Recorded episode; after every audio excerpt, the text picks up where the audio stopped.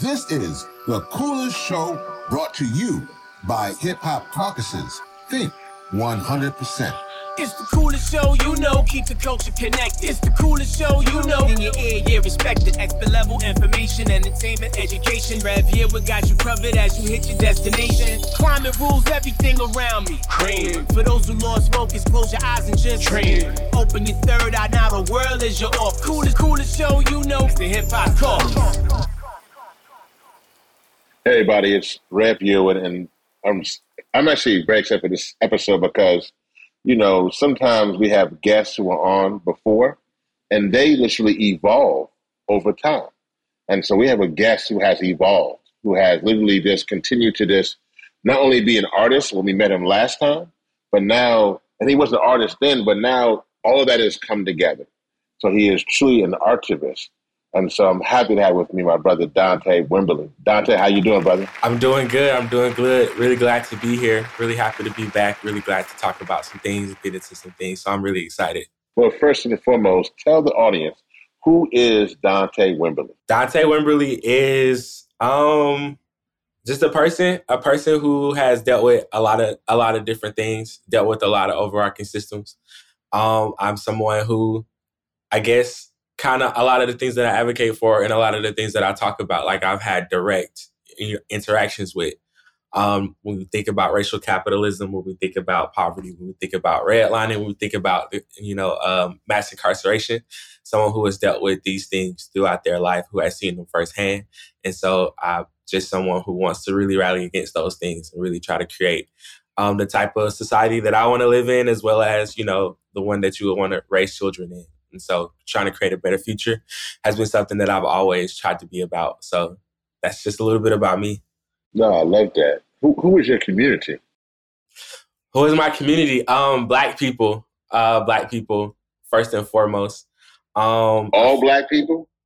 Um, all black people. I, I, yeah, I mean, I, I believe in I believe in voluntary. I, listen, I believe in voluntary association. So that means whoever wants to associate with me, that is who I associate with. You know, whoever wants to see me have a better life, I in turn want to see them have a better life. So people who I guess hold certain values and hold certain principles.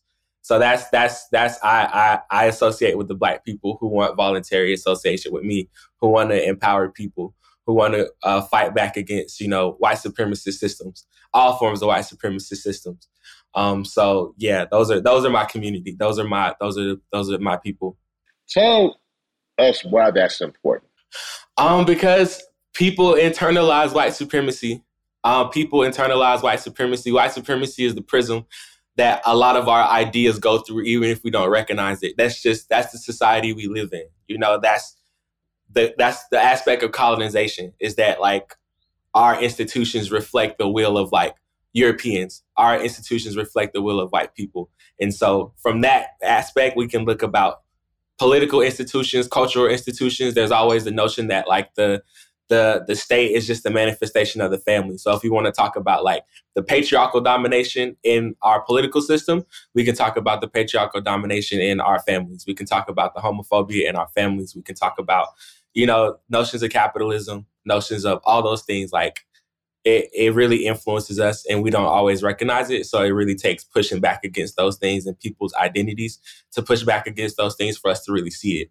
And so there, I just feel like there's a lot of like ingrained hatred towards people, and we don't even really understand where it comes from. We just think about, oh, this is just the way it is. This is just the way it has to be, you know. And so we don't really challenge those those assumptions. So, yeah, I just I feel like I was rambling, but um, no, no, no, that was that was it. I mean, when we actually here talk about your music. So let's talk. I mean, you know, I mean that's which is uh, that's that's ingrained in it. So let's get right to it. Tell us about your album Rituals. Um, so yeah, Rituals is just about kind of that concept of like doing things habitually, doing things because they are the right thing to do, or because we think they are the right thing to do because we've done them this way for so long. Um, even though a lot of these things that we look to and a lot of these institutions show us on the daily that they are not representative of the people, they don't lead to the best outcomes. They don't lead to great outcomes. Um, if anything, they exacerbate already existing tensions, already existing inequalities, and they just make it harder for people to try to like live the life they want to live and live a good life. So rather that be, you know, the criminal justice system, what is one of the most blatant criminal justice, right? Like one of the most one of the most blatant examples of just making people's lives harder, making people's lives more difficult. Um, just we want to talk about the empire, right? U.S. empire and how liberalism kind of holds up the empire in a lot of different ways. And so, just the things that go unchallenged. That uh, the way we do politics, the way we do elections, like we can point to so many different uh, instances in which our elections have failed to live up to the promise of representation, or our political system has failed to live up to the promise of representation. But we don't want to reimagine it. We don't want to really dig at the root and see what lies there and try to create something new and try to create something generative. So yeah, we are we are attached to these systems. We are attached to these ideologies. They give us our sense of civilization. So I feel like rituals is an attempt to expose that, uh, be plain plain about it, be blatant about it, and really, really want people to divest from it and imagine how different the world could be and how different our institutions could look. And of course, that takes time but I think it has to be a part of the culture of dissent, right? Like just challenge challenging a lot of what we consider to be so um what we hold on tight to so dearly. You know, I've been in this industry, both politics and music, for over 25, 30 years in some cases. Been in this, and it's been in the game for a minute. And I, you know, one of the things that being around and very at, the, very high levels. I mean, obviously president of Hip Hop Caucus, but work with everybody uh, in this for the past, you know, whew, too many years to count. And so, one of the things about being around artists, particularly artists, artists who want to use their craft to help create change, I've noticed that those artists can hear things like a dog whistle they can kind of hear things before other people can hear things. They can hear things in regards to, you know, what's kind of happening in their community. They can see things. They can feel it. You know, they can feel the oppression. They can feel the depression. It's a lot. And they almost have to create music to stay stable. Like almost, they literally got to create music to almost get it off because almost like if they don't get it off their chest, it's gonna it's gonna almost like eat them inside. How do you that when you when I listen to your music, it almost feel like you're getting so much off your chest, like so much you're hearing. Is that am I accurate in this assessment? That it was a great encapsulation of like all the things that that uh, I personally feel. Right, um, I think with my music, one of the reasons why I guess it's it's very difficult because it's like there's so much to say. There's so much that that has been said. I feel like with artists, like there's it's kind of like the iceberg metaphor, where it's like the things that the things that you hear from the artist or what they've released. There's probably so much that has been written that you've never heard. There's probably so many. There's probably so much there in the in, like under the iceberg of like what that artist has written, what that artist has thought about. And at least for me, like there's just been so many things that I have written. But when it comes to actually making a project and actually releasing the music in a way that like feels good, it's just such a huge gap. So even with the Rituals album, like I wrote that probably I wrote some of those songs maybe two years before they actually came out. In some cases, a few mm. years. And so that album just kind of went through a lot of like um changes and shifts over time. And it's my second project. So just like the first one I dropped, and, and I think 20 in uh, springtime of 2020. So that was just kind of, but even in that, it was kind of the same process of like what you heard. There was probably so much more that could have like went through, but it just it didn't make it for whatever reason. So yeah, I think I try to I try to have those releases in different ways, even if it's not like a release of full on project, even if it's not releasing a single in the studio. If it's me just you know uh, just making a demo from with the resources that I have and just kind of laying it on a track, laying it over a beat, and just kind of putting it out in whatever way, whether that be social media, whether that be sending it to people. Just kind of is very cathartic, you know. And I guess I've just been having like uh, this this tension because I know like Instagram is probably like one of the apps that I use the most in terms of just interacting with people and releasing the music, not only the music, but just also like my political ideas, my thoughts, what's happening around me, like it's just been one of those venues. And so, yeah, finding different ways to have that release, I feel like is very, very important. Um, and so, yeah, you you really hit the nail on the head with the hammer. Like it's very, it's very cathartic. It's very like I can take a breath and I've got it off my chest. But definitely searching for a lot of different ways to to express those things. No, I, I love it. I love our producers here at the Coolest Show are all like music minded. Destiny Cross, tomorrow, as a matter of fact, Cross was a Grammy nominated producer in, in his work. And they always talk about, you know, the importance of music and what it means for us to use it to create change. But who was the audience? Who is the audience for the album Ritual? You know, who who are you trying to reach with your art? I think that's a really good question. I think who I'm trying to reach is whoever whoever it speaks to. I think I think that one of the things about music and one of the things that makes you resonate with it a lot is that it just kind of hits you out of nowhere. You know, it can be it can be a song that comes on when you're driving, or it could be something you hear out and walking through the road, and it just kind of hits you. So, like, I guess I don't have a particular audience. I want because there's I feel like there's a lot of different audience that need need to hear it and that need to like receive the message, right? I think there it, it's so many it's so many different people. I think everyone should receive the message, honestly. But I feel like who it connects with, who it really like if it burrows into your soul and then if it like reaches you and it hits you in a very very powerful and meaningful way like those are the those who are people i want to get like activated by it or to be like take a stop and like take a look around and ask yourself like what kind of life do i want to live? Like what are the things that are important to me? And how do i make sure that i attain those things but how do i make sure people around me also attain those things? So what do you see as the role of music in this movement in this fight Man, um, I think a lot about uh, uh, a Socrates quote when he talks about uh, the poets and how the poets have a responsibility to shape society, even though you are shaped by society. Like you can recognize the contradictions, and then from there you can lay those contradictions bare for the rest of the world to see, and like have them really come to terms with that in their minds, right? Have to really have to come to terms with that and really try to create a different future. So the poets and who the poets are have changed over time. And also the poets have can be co-opted as well. Like it's not it's not it's not um hunky dory like the the allure of you know capitalism, the allure of uh having all those things definitely can play a part, but ultimately the poets have a responsibility to shape the new world and to make it make it palpable for people and make it realistic, make the unrealistic realistic no, that's that's amazing. So, what artists do you that do you see yourself in the, in this category? Uh, you know, when you when you when they when they if, if they go in the pull out the the category, where do you are you in your own category? Are you in what? Are you do you see other artists? What artists influence you?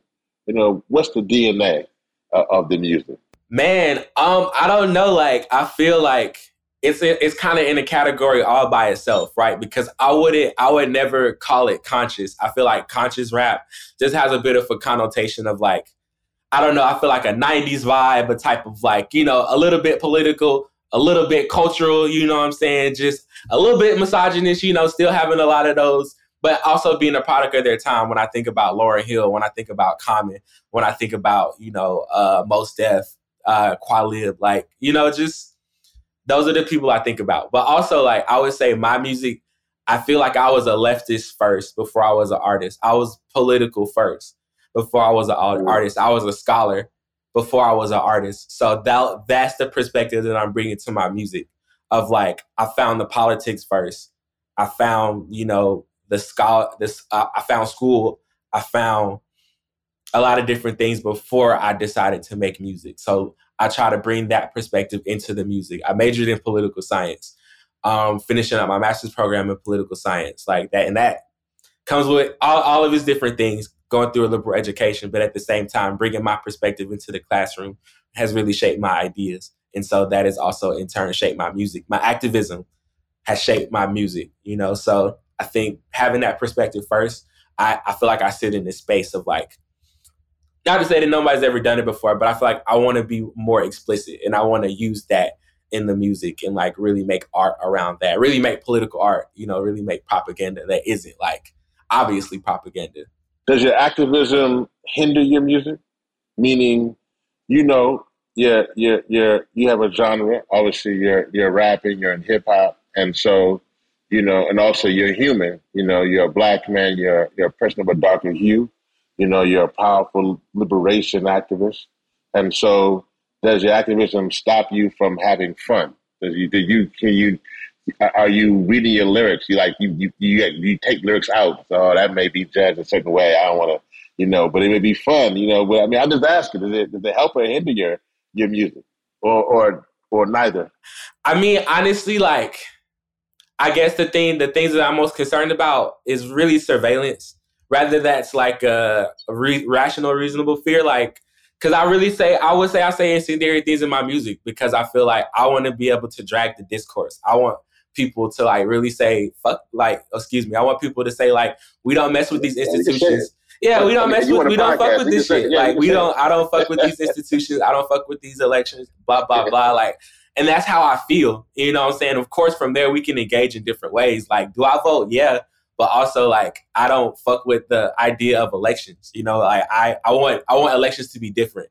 I want democracy to be different. So like I know like that's people's bag is trying to get elect like trying to get voter registration, trying to get elections. Like there's a lot of money that goes into it, and I feel it to be counter. I feel like to be counterinsurgency. Like so from there, like and that's how I feel. But also I can still engage with people. So I feel like my music is just the outlet for me to be able to say the things that I really want to say. And I, if it prevents me from being in certain spaces, then that's cool. If it prevents me from like having, like I said, just having certain platforms, then that's cool. But like I, I feel like I just my music is a sacred space for me to really say things that I want to say, and at least to me, say the things that need to be said.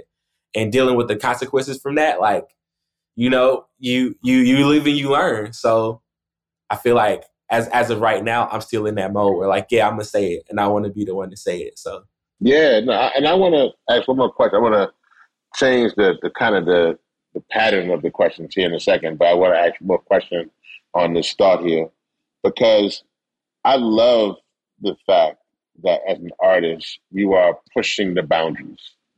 I love that you are doing and creating political art. I love that clearly you're adding a message to the music. This is the thing here, though. You're still creating music. And within, as you mentioned before, white supremacy institutions, you're still in a position where you're within the, the business of music. How much of that, when it comes to a head, do you continue? Like, say, for instance, you you, this song, this album, receives, you know, is up for a Grammy. Do you not go to the Grammys? Do you boycott the Grammys? I'm just trying to figure out where your thoughts are on institutions that are based in white supremacy. That's a really interesting question. Um, I think on the one hand, you hold that white supremacy does does very much have a hold on these institutions. When we think about music validity, right? When we think about success in music, I feel like it's seen through the prism of capitalism. It's seen through the prism of the prism of white supremacy. When we think about the the capitalists in the music industry, the record labels, right? Like they are the ones who want to make profit off of music. So that in and of itself shapes the industry in such a way. And like the the record labels also have uh, a very very much an influence on like the Grammys process in the notion of what is considered good by peers, right? So it's like I don't I don't really know. I've never really thought about having a Grammy. I've never thought that like um, my music would be accepted in those spaces. So like it's not something that I think about.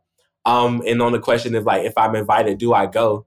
But but but why wouldn't you though? But that's actually important. I mean, because I think that the goal is to is to create what you creating a strong message, but also create strong music.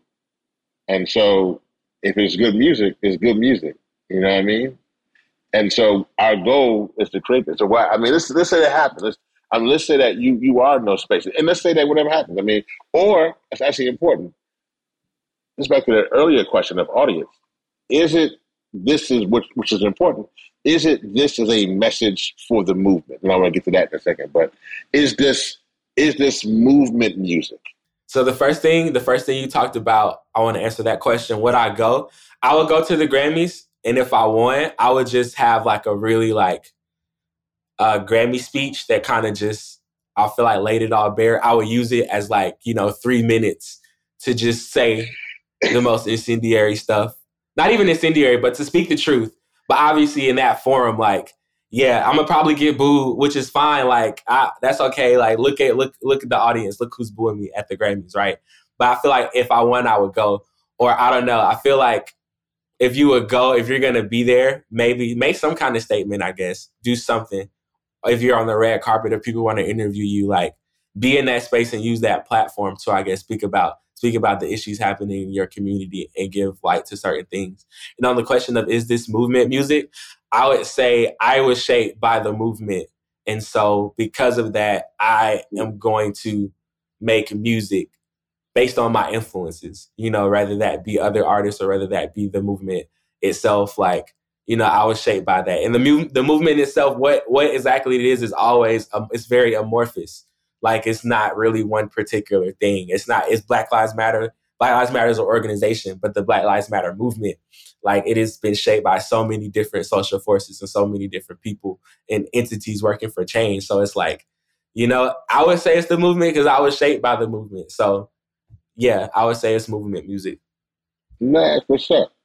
Uh, our our movements are often strong and literally enforced by music that is equally strong. In other words, when the movement is strong, the music is strong. But when the movement is weak, the music is weak. How does ritual support the cause of the movement to make the movement strong? I think it makes us confront the contradictions. I think a strong I think a strong movement is a movement that has number one masses of people, but that also has articulated goals right? And I think that I want rituals to be a contribution to the movement in that I want it to to create the dialogue to articulate goals like what do people want? I want to I want to work towards a movement of housing justice. I want to work towards a movement that uh, centers food justice, that centers giving people resources, that centers meeting needs. And so like that's the kind of dialogue that I want to have. Like, how are we going to meet people's needs? Like, how are we going to do that politically? How are we going to do that, you know, coordinated wise, individual, not individually, but like maybe not politically, but relationship wise in our relationships with each other. How are we going to meet those needs? And so, yeah, that's that's that's what I want. I wanted to contribute to creating that dialogue. I wanted I wanted to bear. Yeah, no, no, no, no. Keep keep going. You want to want to bear yeah, I just wanted to bear I bear the converse. I wanted to bear the contradictions for us to really confront them and then have conversations about them. Let me ask you this question because I, I think you know I mentioned I've been doing this for a minute, been, been in this game for quite some time. One of the things that interests me about what you're saying is that if I can just put you and take you, you are the you and many artists like you are very important to the work that I and Hip Hop Caucus and others do. Because we need the drumbeat. We need the music to encourage us, to fortify us, to, to, to create the, the space people can imagine and have the vision, right? That's what the music is. This is the thing, though. What I've noticed, though, you kind of mentioned that you know you didn't say. I you said that you weren't a conscious, and I I appreciate that, guy. A term that I've I've seen kind of evolve as far as in the hip hop space. But this is the thing though artists who do movement music, in those spaces, honestly, when I go to the concerts, it's mostly white people. It's like a room full of white people. I go to colleges and I see I see a conscious or a movement music, particularly black artists kicking out stuff about, you know what I'm saying, about capitalism, and white supremacy, and the whole audience be mostly white people with a few black people. You know what I mean? And I don't see people who are in the streets. Like it's not, and and so how do we bridge that gap? What do you do, or do you feel it's your responsibility? Are you cool with going to the University of, you know, Arizona and and having a show and they're like Dante, Dante, you know, but it's all white people to be honest and yet about climate change and capitalism and all that? Or do you want to go to Phoenix and go to the hood where it's black and brown and indigenous and it's maybe you, you're teaching? Where do you feel? Because I think that a lot of times this music doesn't connect with our community how it should. That's a really that's a really interesting question, and that's definitely a question that people answer. I remember there's a skit on uh, was it um the root one of the Roots albums, and he was basically one of the dudes was basically like, yeah, oh, they don't want to people don't the people don't want to hear that shit. People don't want to hear that shit. People don't want to come to that shit. But it's like I don't know. I feel like people I, people may not receive it. You know, people may not receive it. They may not be in a place where you know it's something that they want to hear or something that they re- they want to receive. They, they may not have open hearts to it. I, but also the, the the question is complicated. If we're talking about do we want more Black people listening to Black movement music? Um, then from that perspective, it's like okay, well, I think to appreciate it, there's a level of political education that needs to be done, like in communities worldwide, for them to be like, hey, like these things are important. This is what resonates with me. You know what I'm saying? Because if it if it doesn't resonate with you, then it's no point. So I feel like levels of political, or not even political education, but at, at the very least, dialogue around how we want the world to be, conversations on how we want the world to be and how to get there has to be a part of like our cultural cultural milieu. It has to be a part of like who we are as people and how we connect with each other first. And so that can be that can be done. But in terms of the music industry and shows, like doing a show is a is a is a is a capitalist enterprise, right? Like that's you you do a show because you want money because you not necessarily capitalist, but it is an enterprise. And so when you make music as an enterprise, when it comes to the market, who has more disposable income to be able to go to a show? Who has more time and access to be able to like go to this show? Like a lot of that has to do with like uh, class politics, and a lot of that class politics has to do with racial capitalism. So it's like black people may not be able to access those spaces in the same way. Like a concert, concert could be hundred dollars, fifty dollars. Like people may not have that money to spend or want to spend that money, right? So I think accessibility is another thing. Like concert venues in having concert venues in black areas, or just making it a point, a point of emphasis. Like black people get in free, or like black people to the front. Like making sure that the space is like welcoming for for black people and making sure that it's a black i guess a black centered space if we want and being being intentional about that. But i guess the way that concerts are done now is just an enterprise and you just kind of want the money. And so who has more like who is the number one consumer of hip-hop like white people. Like it's become the number one genre in america mainly because of its consumability from white people. And that's what that market dictates because sheer numbers is just more white people than there are than there are black people. So I think that has a lot to do with it. Wow.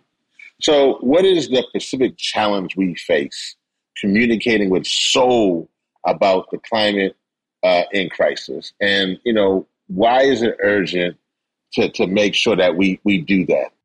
Um, I think you have to you have to resonate it with people's experience. Like I can just one example off the top of my head. We look at a place like Louis or Atlanta, right, where Atlanta took in a lot of people from New Orleans. I grew up with somebody from New Orleans. I don't know if their family had to move as a result of Katrina, but like in my, I grew up with people from New Orleans. And so when we think about Hurricane Katrina as a sort of like, hey, this is an example of climate change. This is an example of like very, very dangerous storms. These are an examples of how our infrastructure is not meant to, is not created to deal with the, the coming challenges of like, we talked all the time about, all oh, the people in Katrina were quote unquote refugees well, in a way, that's true. They were climate refugees. Like, and we're going to hear this name, climate refugees, a lot more over the next two decades because there are places that are feeling the direct result. Like, we it, this, the studies come out all the time that, like, hey, scientists were wrong. Like, we are going to start seeing mass scale changes to our climate now. We're going to start seeing really, really effects of storms, of flooding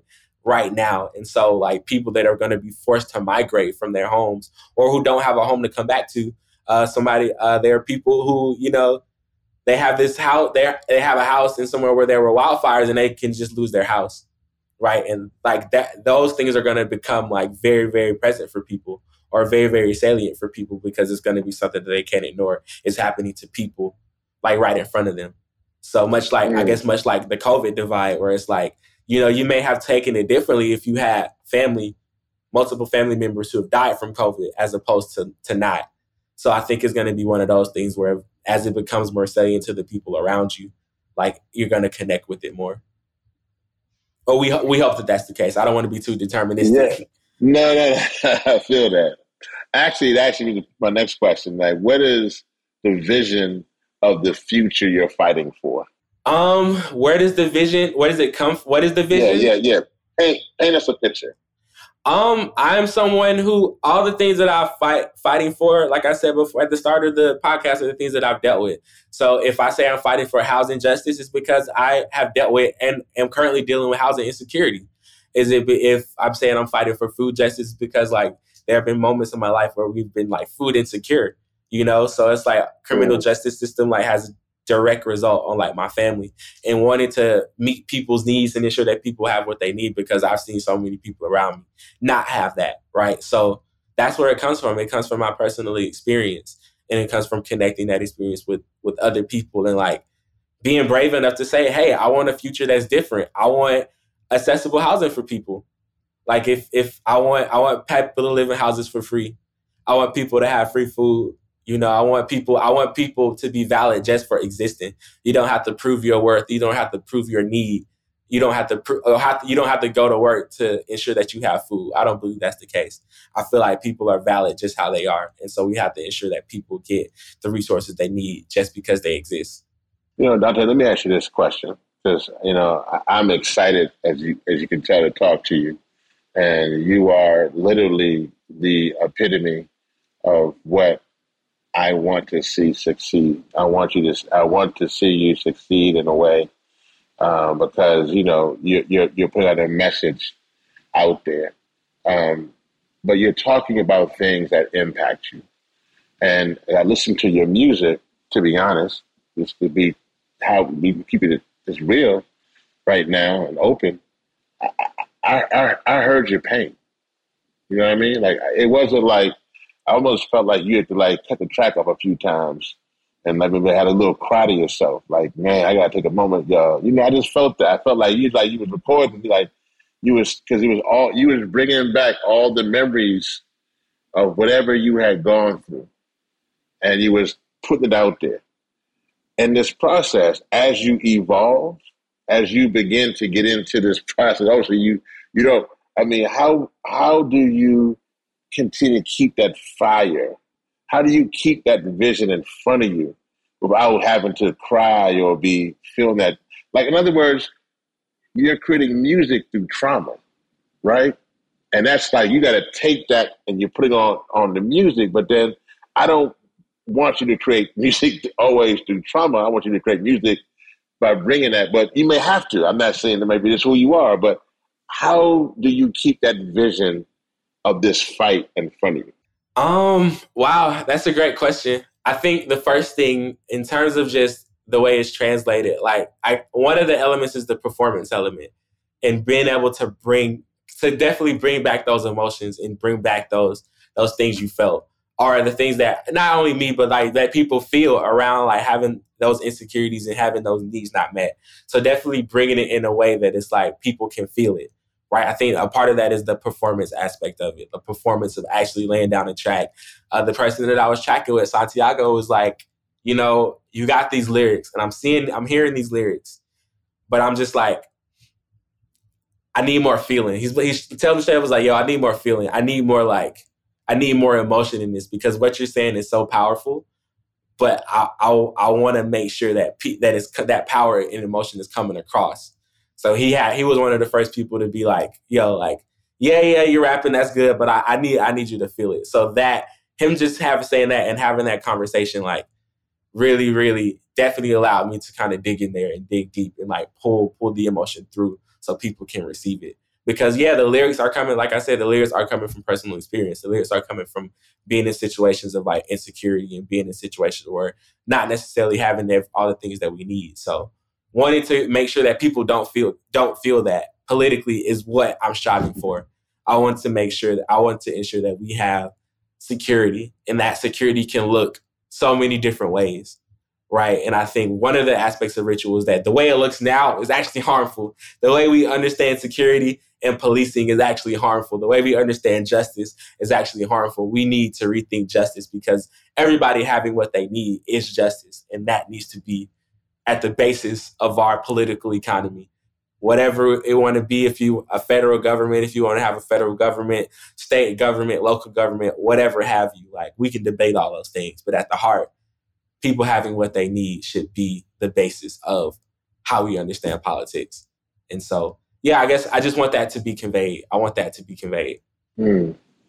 Hey, Dr. how can folks support you? Let folks know how where they can find rituals, your website, the contact, if they want to, you know, get a show. Give them all that stuff right now. Well, I mean, contact, best contact me. Uh, uh, I can, uh, my first name, email, or I would say Instagram is probably the best place to to reach out to me. Uh, Wimbo, W I M B O X I V on Instagram. Uh, you can find Rituals on all the streaming platforms. You can find it on YouTube, those places. Um, the best way to support me, I would say, is to just buy a copy on Bandcamp. Um, I think that that's one of the re- one, one of the ways that wanting to be able to survive off my music, or that's one of the goals, right?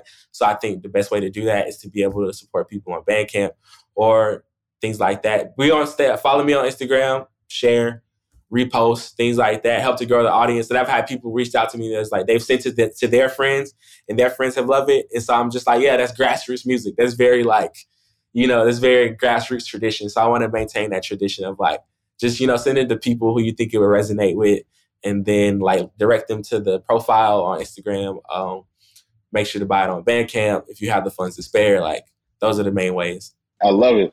So I got I got to ask you this question. I can't I let you go after asking this question.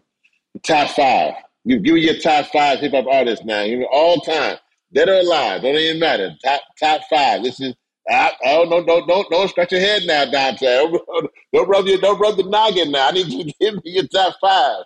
Okay, so I feel like I was prepared for this question, but anytime I'm asked, I'm never prepared. I feel like I can't give you a top five without giving my top five right now, and then like okay. my top five all time because I feel like that question okay. changes so much. It changes so much. I would okay. How about this? My favorite, not even the best. I don't because that that's a whole different conversation. I would say my favorite top five all time. Okay, give me your top five now and your top five all time. So you you gave I, I, I will I will take in the recommendation and and we'll we'll adjust the question.